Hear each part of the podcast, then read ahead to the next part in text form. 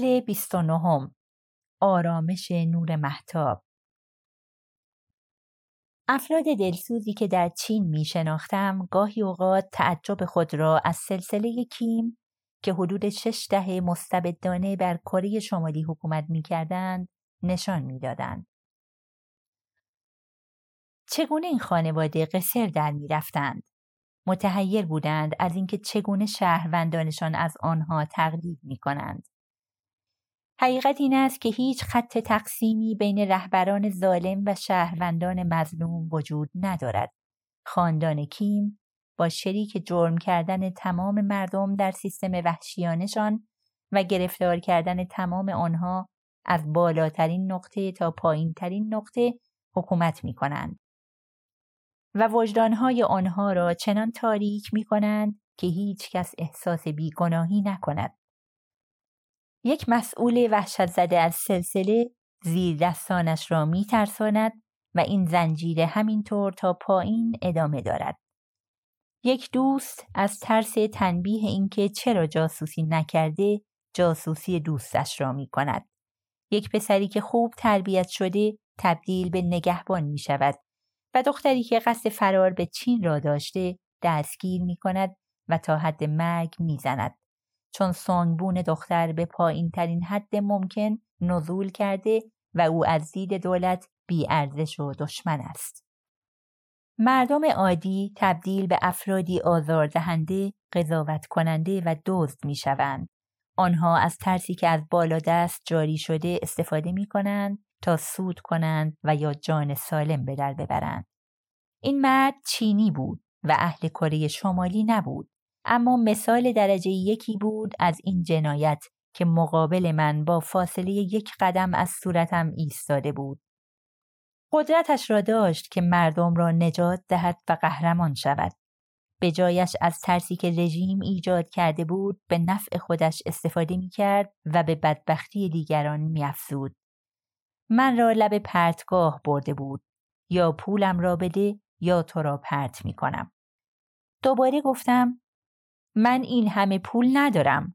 اگه می‌تونین دستمزدتون رو کم کنین تا ببینم شاید بتونم کاری بکنم. اما اگه نمی‌تونین کاری از دستم بر نمیاد. کاملا تسلیم به نظر می رسیدم.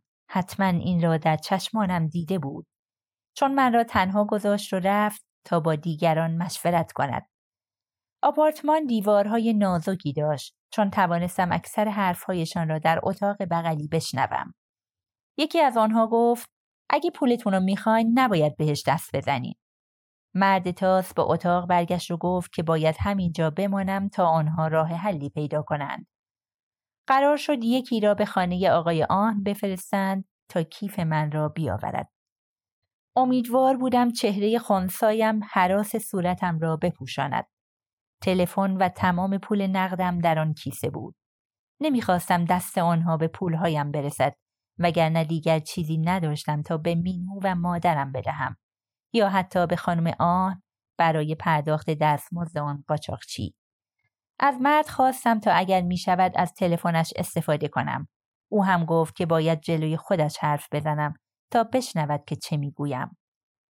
به موبایل خودم زنگ زدم اما هیچ کس در خانه آقای آن جواب نداد.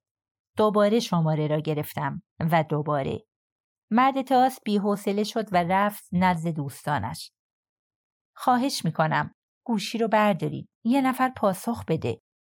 بعدها مینهو به من گفت که او و آقای آن صدای زنگ تلفن را شنیده بودند اما نمی توانستند ببینند که چه دکمه ای را برای پاسخ فشار دهند. هیچ کدامشان قبلا موبایل ندیده بودند. بالاخره دکمه را پیدا کرده بودند و مینهو پاسخ داد. با صدای آهسته و پر از استرس به او گفتم که کیف پول را در کیف دستیم بگذارد اما تمام پول نقدش را در بیاورد. دستمزد قاچاقچی خانم آهن را پرداخت کند و به سرعت هرچه تمامتر از رودخانه رد شود و به هیسان برگردد. یکی از افراد دسته ارازل با کیف من برگشت. مینهو کاری را که خواسته بودم انجام داده بود. آن روز مرد تاس دستمزد گروهش را تا 60 هزار یوان 7250 دلار پایین آورد. و به من گفت حتی فکرش را هم نکنم که بدون پرداخت این مبلغ بتوانم آنجا را ترک کنم. هیچ قفلی روی در اتاقی که من در آن بودم وجود نداشت و همین خاطر یکی یکی به نوبت بیرون اتاق نگهبانی می‌دادند. در حالی که بقیه در تنها اتاقی که به در خروجی راه داشت میخوابیدند. فرار غیر ممکن بود.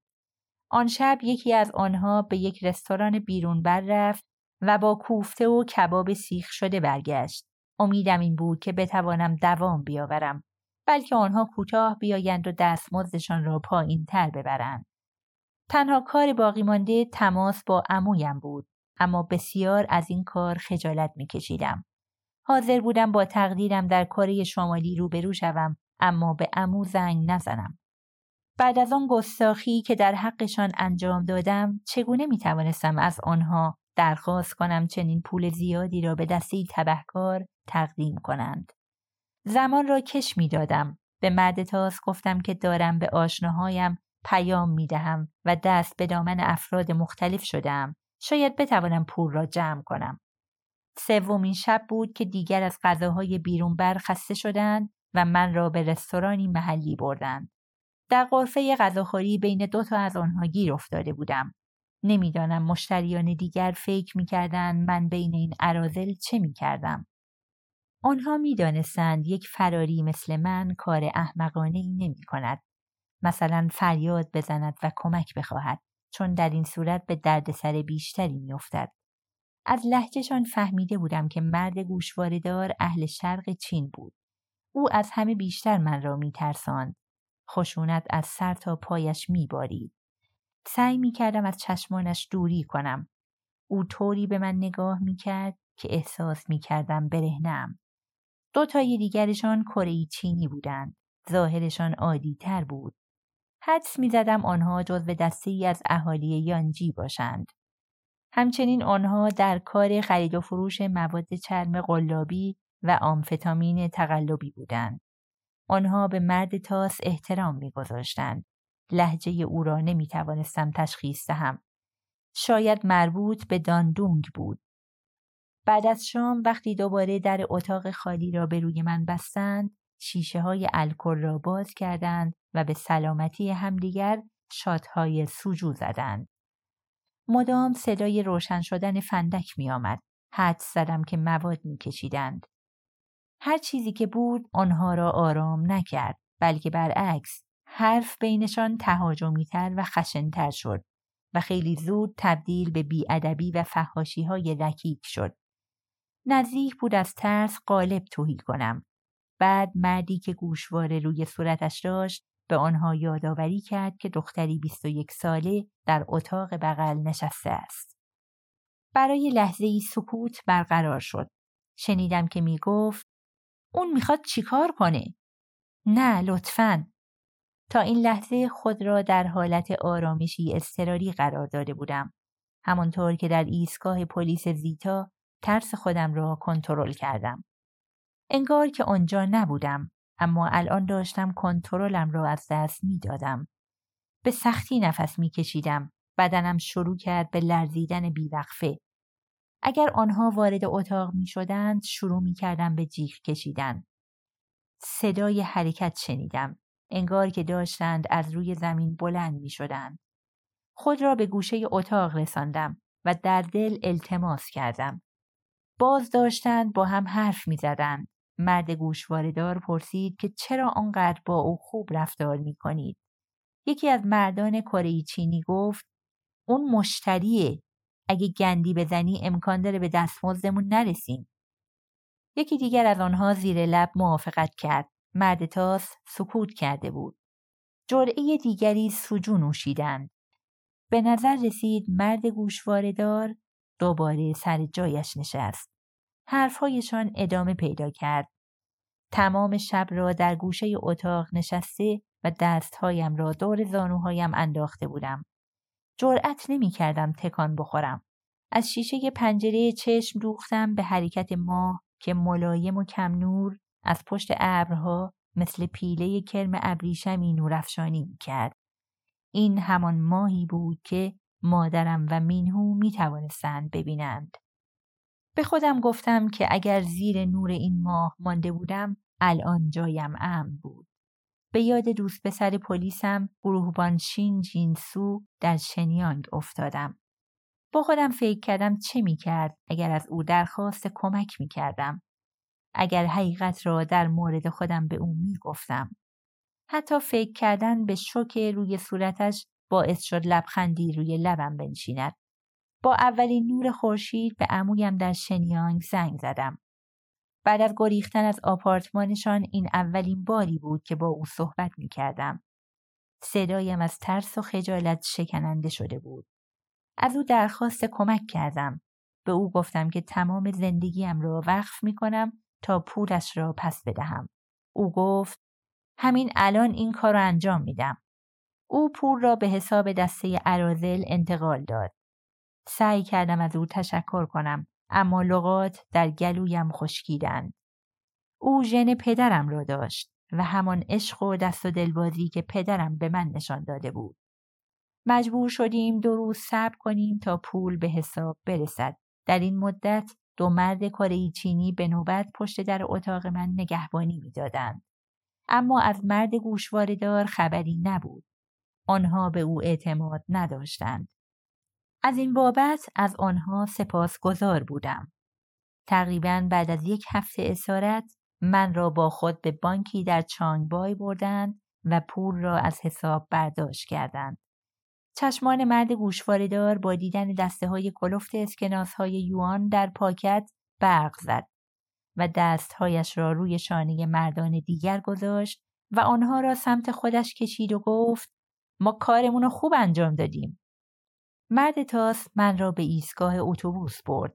قبل از اینکه برود دستش را دراز کرد و گفت اون تلفن لعنتی رو بده به من. گوشیم را به او دادم.